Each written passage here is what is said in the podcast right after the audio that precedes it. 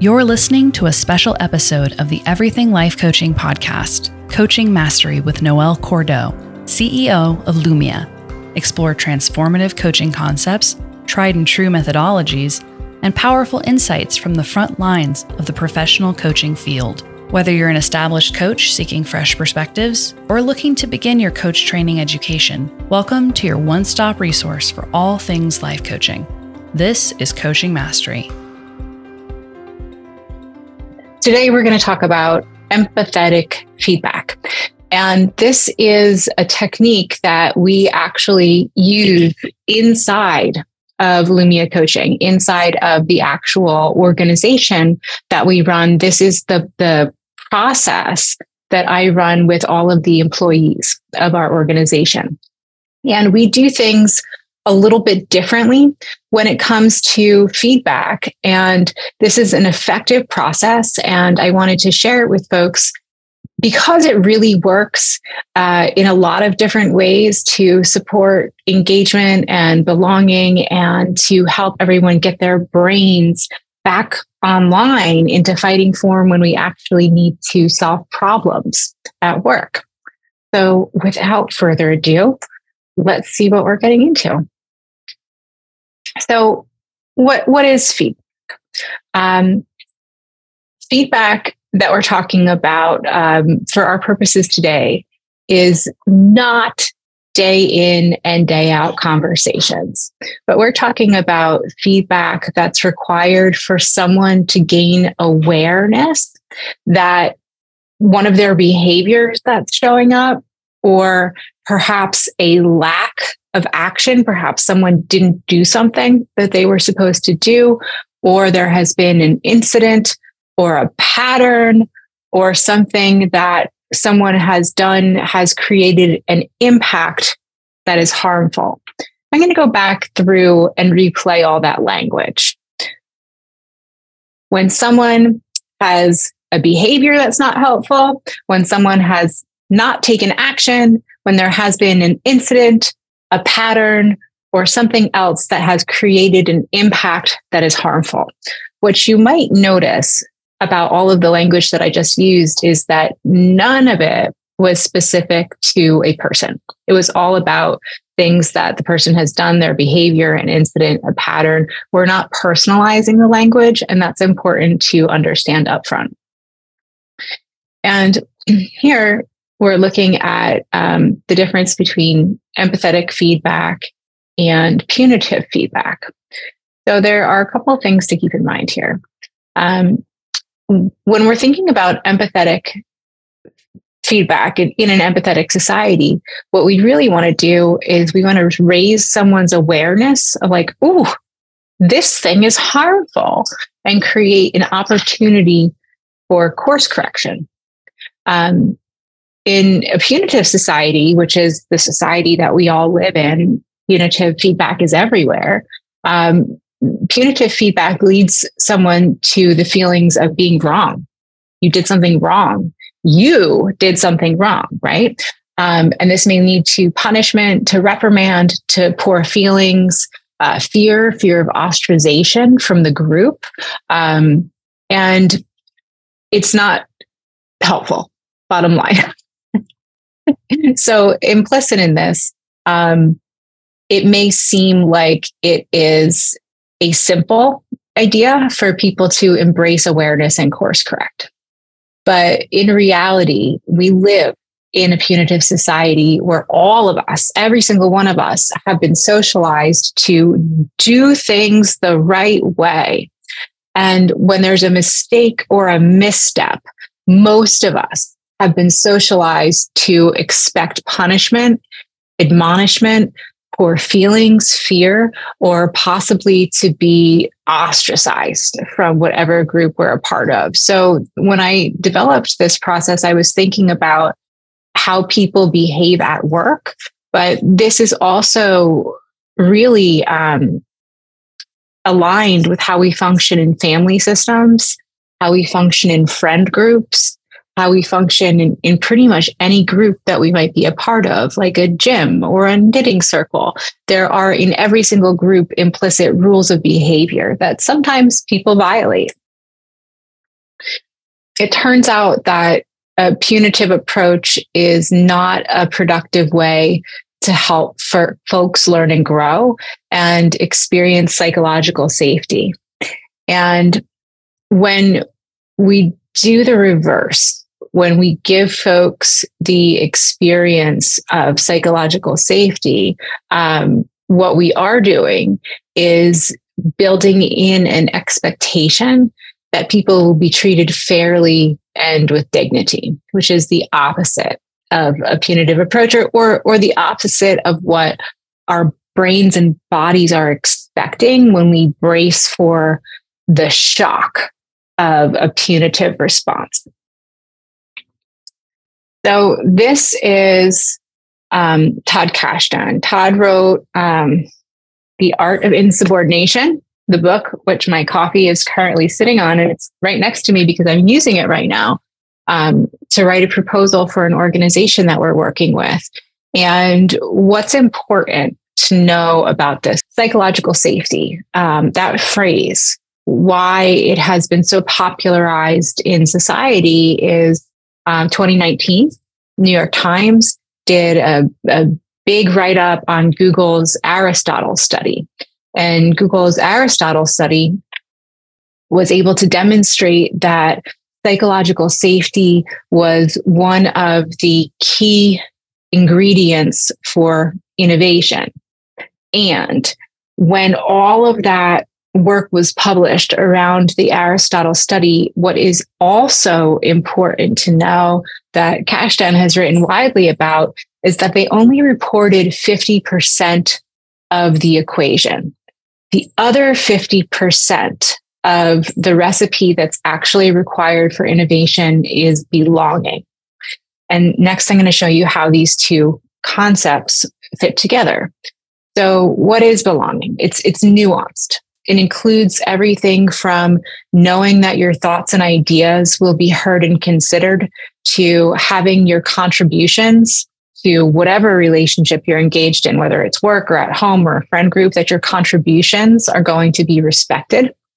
Belonging is also um, the experience of having your, your whole self, your identity um, available to you in whatever space that you're in without fear of disapproval.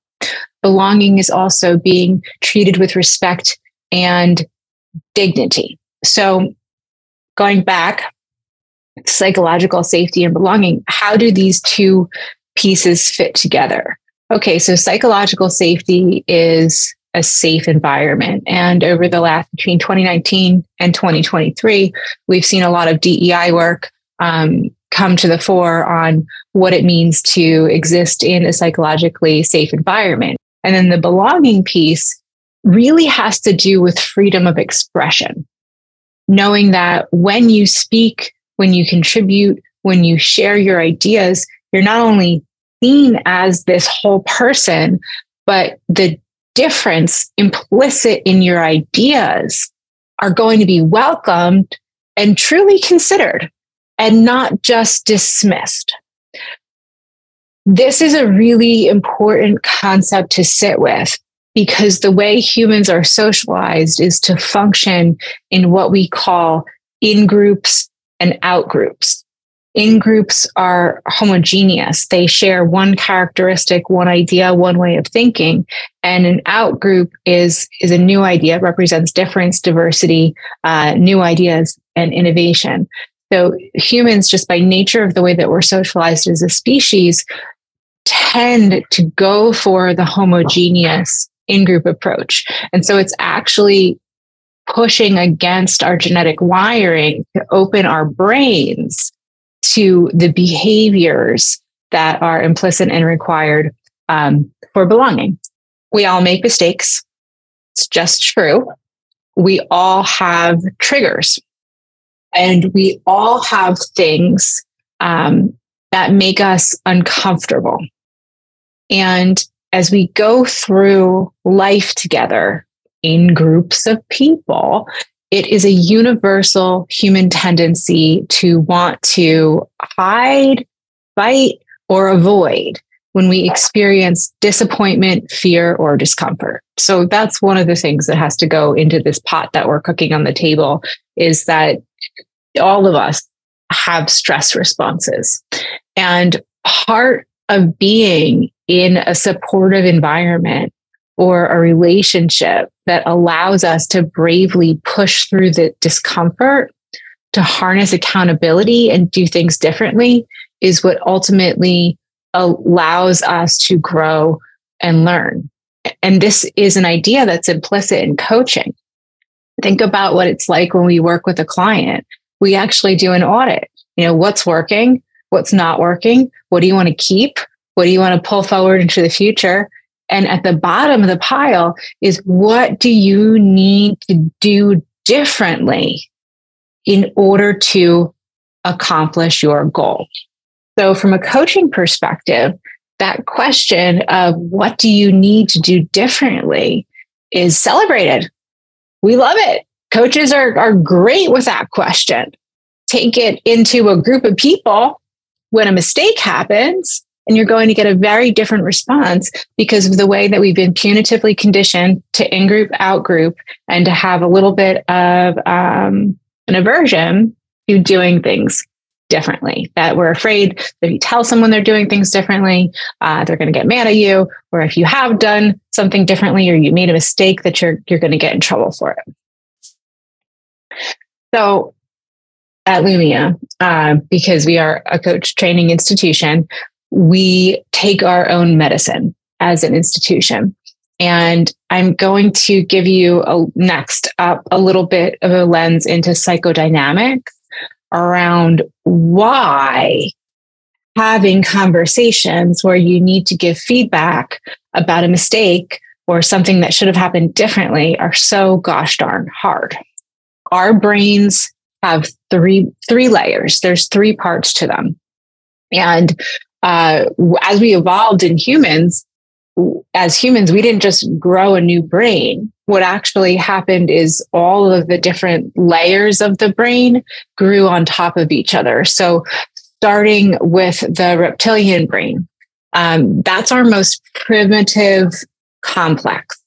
That was our first brain that was developed. This is five hundred million years old. It governs binary drives, like avoiding danger to stay alive. It drives binary thinking that categorizes things as good or bad or dangerous or safe. Um, and it moves very, very, very fast. Um, the fact that this part of the brain moves so fast, it's known as system one thinking. System one thinking is fast, effortless. There is no self-awareness in system one thinking. It's uncontrolled and it's totally automatic. And this is a good thing, because every single one of us are here today because our ancestors were really good at avoiding danger. Thank you, system one thinking. Is this thing going to kill me? That's the fundamental question at the root of the way our reptilian brain functions. Binary, good, bad, danger, safe. Um, and it's um, it, the reptilian brain is, even though it is five hundred million years old, those drives to stay alive are so ingrained in us that they pop up um, all the time. I saw a meme a couple weeks ago that said, how can I get my brain to understand um, that, yes, well, my fight or flight response is intact. This email isn't going to kill me. And that's what we're talking about here, is the response that we have. The second part of our brain is the limbic system. And this is where our emotions are stored. It's known as our emotional headquarters. This is where our emotions are, are organized. All emotions, every single flavor of emotions. We experience a palette of up to two hundred available emotions at any point in time. This is the part of our brain that right now in twenty twenty-three is running the show most of the time, for better, for worse, because as a species, we have not yet evolved enough to learn how to harness the awareness of our neocortex and make decisions um, about what part of our brain would be most useful to us at any given time.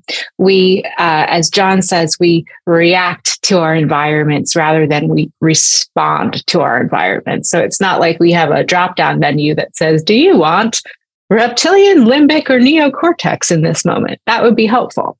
Um, the limbic system is two hundred million years old, and it is also on the same automatic response system of system one thinking. So this is, again, no self-awareness, moves very fast. And this is why, as coaches, it's important for us to be aware of how gosh darn present our emotions are for us at any given time, because we and our clients will often mistake an emotional response for concrete information in the world. And so one of the things that we do as coaches is bust through the barriers that exist between feelings and facts. Now, in a situation like the one that we're talking about, where someone is about to give or receive feedback, you know, all of this goes out the window and we're just feeling our feelings, right? Um, so finally, that if we did have that drop down for what part of our brain do we want to use, we'd want to be using our neocortex. Our neocortex is up here. It is the newest part of the brain. It is our rational brain. It is one hundred million years old and has given our species the gift of system two thinking. one hundred million years is a long time, yes. And it's also very new. So we haven't really gotten the hang of this whole system two thinking because it's slow, it's effortful, it uses awareness, and it's controlled, and it is reflective. So as we're considering, well, how does this all work? System one thinking, which is our am I going to die drives, and system one is also all of our emotions. Um, these are not terribly useful for navigating the complexities of modern life. System two, however, is very, very, very useful for navigating modern life because it's aware, controlled, and reflective. So we have to work a lot harder to harness it. That's the setup for all of this. And what does this have to do with feedback? Everything, everything. So as we go through our daily lives, where we're responding and reacting to emotions, we're asking ourselves constantly, is this email going to kill me? Um, and we're feeling a lot of feelings, and we're generally spun little muffins out there in the world. What coaching does as a discipline, all of the different steps that are implicit in the coaching process and in coaching conversations, they slow your brain down enough because there are so many different steps. And even in the art of inquiry, as you're asking questions, call and response, we're putting so many different steps in there that you're slowing your brain down enough to give you a better shot at harnessing the neocortex. System one is our dominant response system. And for hundreds of millions of years, we have been trained to automatically respond to situations that we find threatening. one hundred milliseconds or zero point one second is the amount of time that it takes for a human to determine if something is a perceived threat. Like that email that I keep talking about that is trying to kill us, right? So because of system one, our brain will define for us very fast in an unconscious and automatic way, whether or not we feel safe. So because of this, from an evolutionary perspective, we have learned, we have been socialized, we've been taught since we were little kids that when we do things right, we're safe. And when we do things wrong, we're unsafe. And when you get that feeling of doing something wrong and you're unsafe, it hurts. It's actually painful. It gives us a full body physical jolt because what our brains are doing is conjuring the threat of imminent death. The email is not going to kill us, but our brain is trying to, right? So thinking about how this functions in family systems and in work systems, if it takes zero point zero one second for someone to feel threatened, wrong, death, my God, we are so responsible for creating atmospheres for each other. Um, if feedback around something that could be perceived as doing wrong is not handled with care, the person who is receiving that feedback might immediately feel as if they're not safe. And the outcome there is that when somebody gets backed into that resistance and they're in their limbic and reptilian brain, it's going to be very, very difficult to have an effective conversation that actually gets all parties to a place of understanding. And I'm going to repeat that. When someone begins to feel unsafe because they are faced with a circumstance of being wrong, it's going to be very difficult to get someone to a place of understanding, either awareness of what's actually happened or generating ideas and solutions for how to course correct if there's a problem, or even for taking accountability, right? That's what causes defensiveness. And it's important to note here that feelings are not a one-way street. Um, folks who deliver the feedback can be just as triggered as the folks who are set to receive the feedback.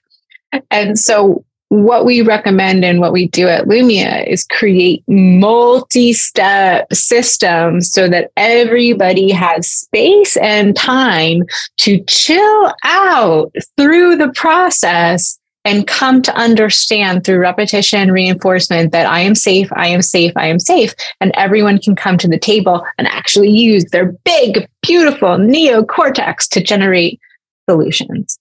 Um, what coaching does in this, in this space is help us ease into the benefits of psychological safety.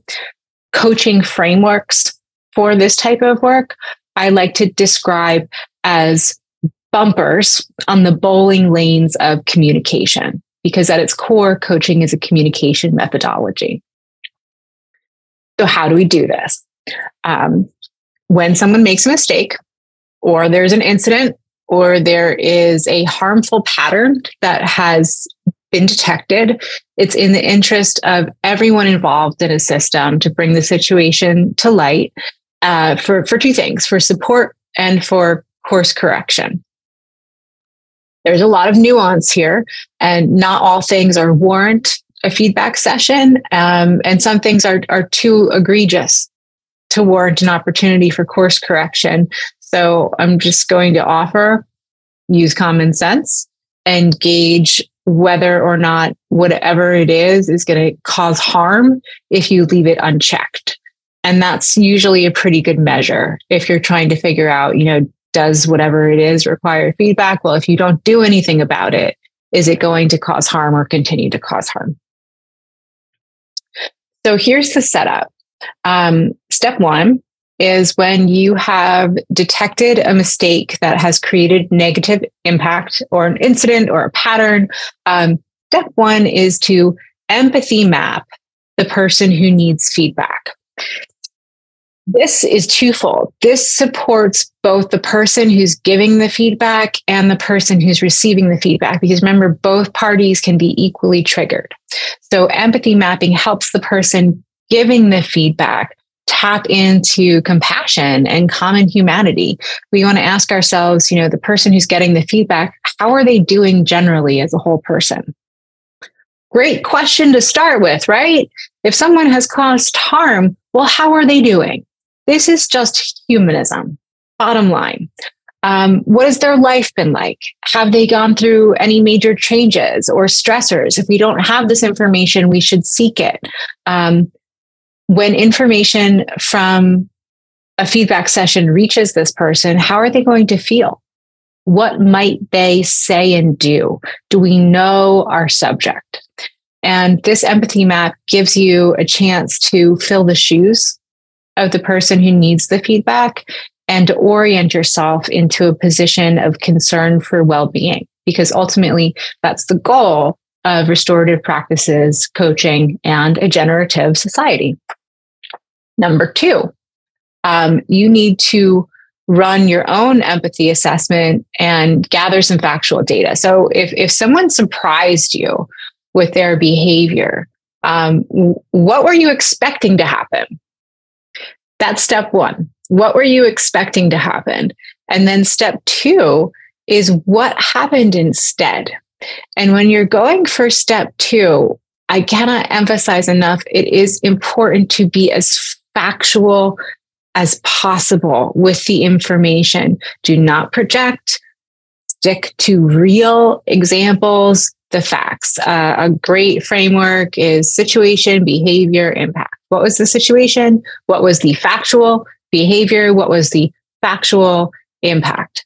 Um, and then next up is, what is the support that might be needed to bridge the gap between your expectation and reality? And that's really important. When I run this with a team, um, let's say there's a project that has gone backwards, and I am surprised because I expected the project to go forwards. So what's the difference between my expectation and what happened? I don't know. I need to check in with my team. Um, but instead of saying, everyone, this is a mess and I'm so sad and everything is terrible and I'm disappointed and you've done this, that accomplishes nothing. If I came to my team and said, hey, everyone, I'm super surprised. Here's what I expected to happen. This is what happened instead. Can everybody help me figure out the difference between my expectation and what actually happened? And so implicit in that, um, I'm fact-finding, I'm beginning to generate solutions, I'm asking for support, we're starting to, to uncover, you know, this isn't personalized, um, we're looking at, at broader structures. If you need to do this in an actual feedback session format, Uh, step three is reaching out to the person who needs feedback. It's really important to set an environment of psychological safety. So somebody needs to know up front that a feedback session is being requested for the purpose of love, course correction, and growth. Um, this person is not in trouble. That's also super duper important.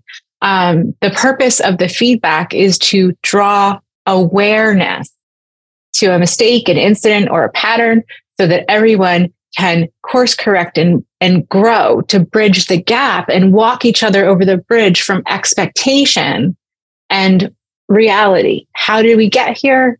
What do we need to know to move forward in a different way? Because of course, coaching is all about awareness, learning, growing, and moving forward with mutual success and, and reassurance, right? Um, when we go into the outreach process, what I like to do is to explain to folks exactly what's going to go on. We need to have a feedback session about X. You are not in trouble. The goal of the session is to create awareness about a blind spot or impact. And I'm going to give you a detailed rundown of exactly what's going to be discussed, so I can prepare you ahead of time. And my goal is to support you and toss out a few dates, right? Um, the reason that I like to give pre-reads to folks is so that they have time to sit with the information. Um, and then I don't deviate from the pre-read. because I really want to provide psychological safety of this is what this is exactly what I'm going to say. And then I go in and I keep my word. I go over exactly what I've promised I'm going to stick to, and nothing more, nothing less. Um, so that folks can prepare their responses, their thoughts, and they're not shocked in the moment, because thinking about system one versus system two, we want to enable system two thinking, which is slower and is also reliant on that limbic system, emotions, and reptilian uh, binary thinking, death. We need those those two to kind of calm down a little bit. All right. So here's what we do. In advance of the session, you uh, you go through your empathy map and you ask the person to come to the table to also prepare some additional solutions to bridge the gap between your expectations and what has occurred. And you want to have some solutions to toss out too. Uh, you need to be kind and factual in your outline. And even though there has been impact, you are coming to the conversation with the assumption of goodwill. Um, Karen, one of our instructors, likes to say that coaching assumes that people are whole, capable, and good. And I think that that is a wonderful message to deliver in advance of feedback. I'm coming to the table and I think that in this moment, you are whole, capable, and good. And we are going to figure this out together. Uh, and then you close with a confirmation of the goal, which is solution, support, growth, whatever it is. And it's also going to be important to source um, how your person likes to receive information. Are they visual? Are they auditory? Voice memos are great for auditory people. Um, letters, bullet points, slides are great for, for visual learners. Having the conversation. Both parties are going to be triggered, right? So we need to work really hard to find that commonality. I like to open with gratitudes, with grounding, with um, something delicious we ate this week uh, to, to humanize the conversation. And then we go into the script. So one of the points that I want to emphasize here is how much work is done before you get to the feedback session so that you're really uh, giving care to the person. And then once you get to the feedback session, because everybody's going to be uncomfortable, run the script. Stick to the script. It, it's painful, but it's very effective. And invite your, your person, your human, um, to provide additional information to help you close the gap between what you expected and what actually happened. And then if it's possible, co-jointly agree on a plan for course correction. If not, we can ask folks to think about it and then come back to the table once again, and then finally set a follow-up to check in and just really close, close that loop. Thanks for listening to Everything Life Coaching. If you're feeling the draw to become a coach, head to lumiacoaching.com slash everything. Explore a new career that brings fulfillment, gives you a true sense of purpose, and a bold community to do it with. Lumia is ready to equip you with the tools, training, and community you will need to reach your goals. If you're ready to build a unique coaching business on your own terms while making an impact on the world at large, Lumia is the next bold step in your coaching journey. That's lumiacoaching.com slash everything. And hey, if you're waiting for a sign, this is it.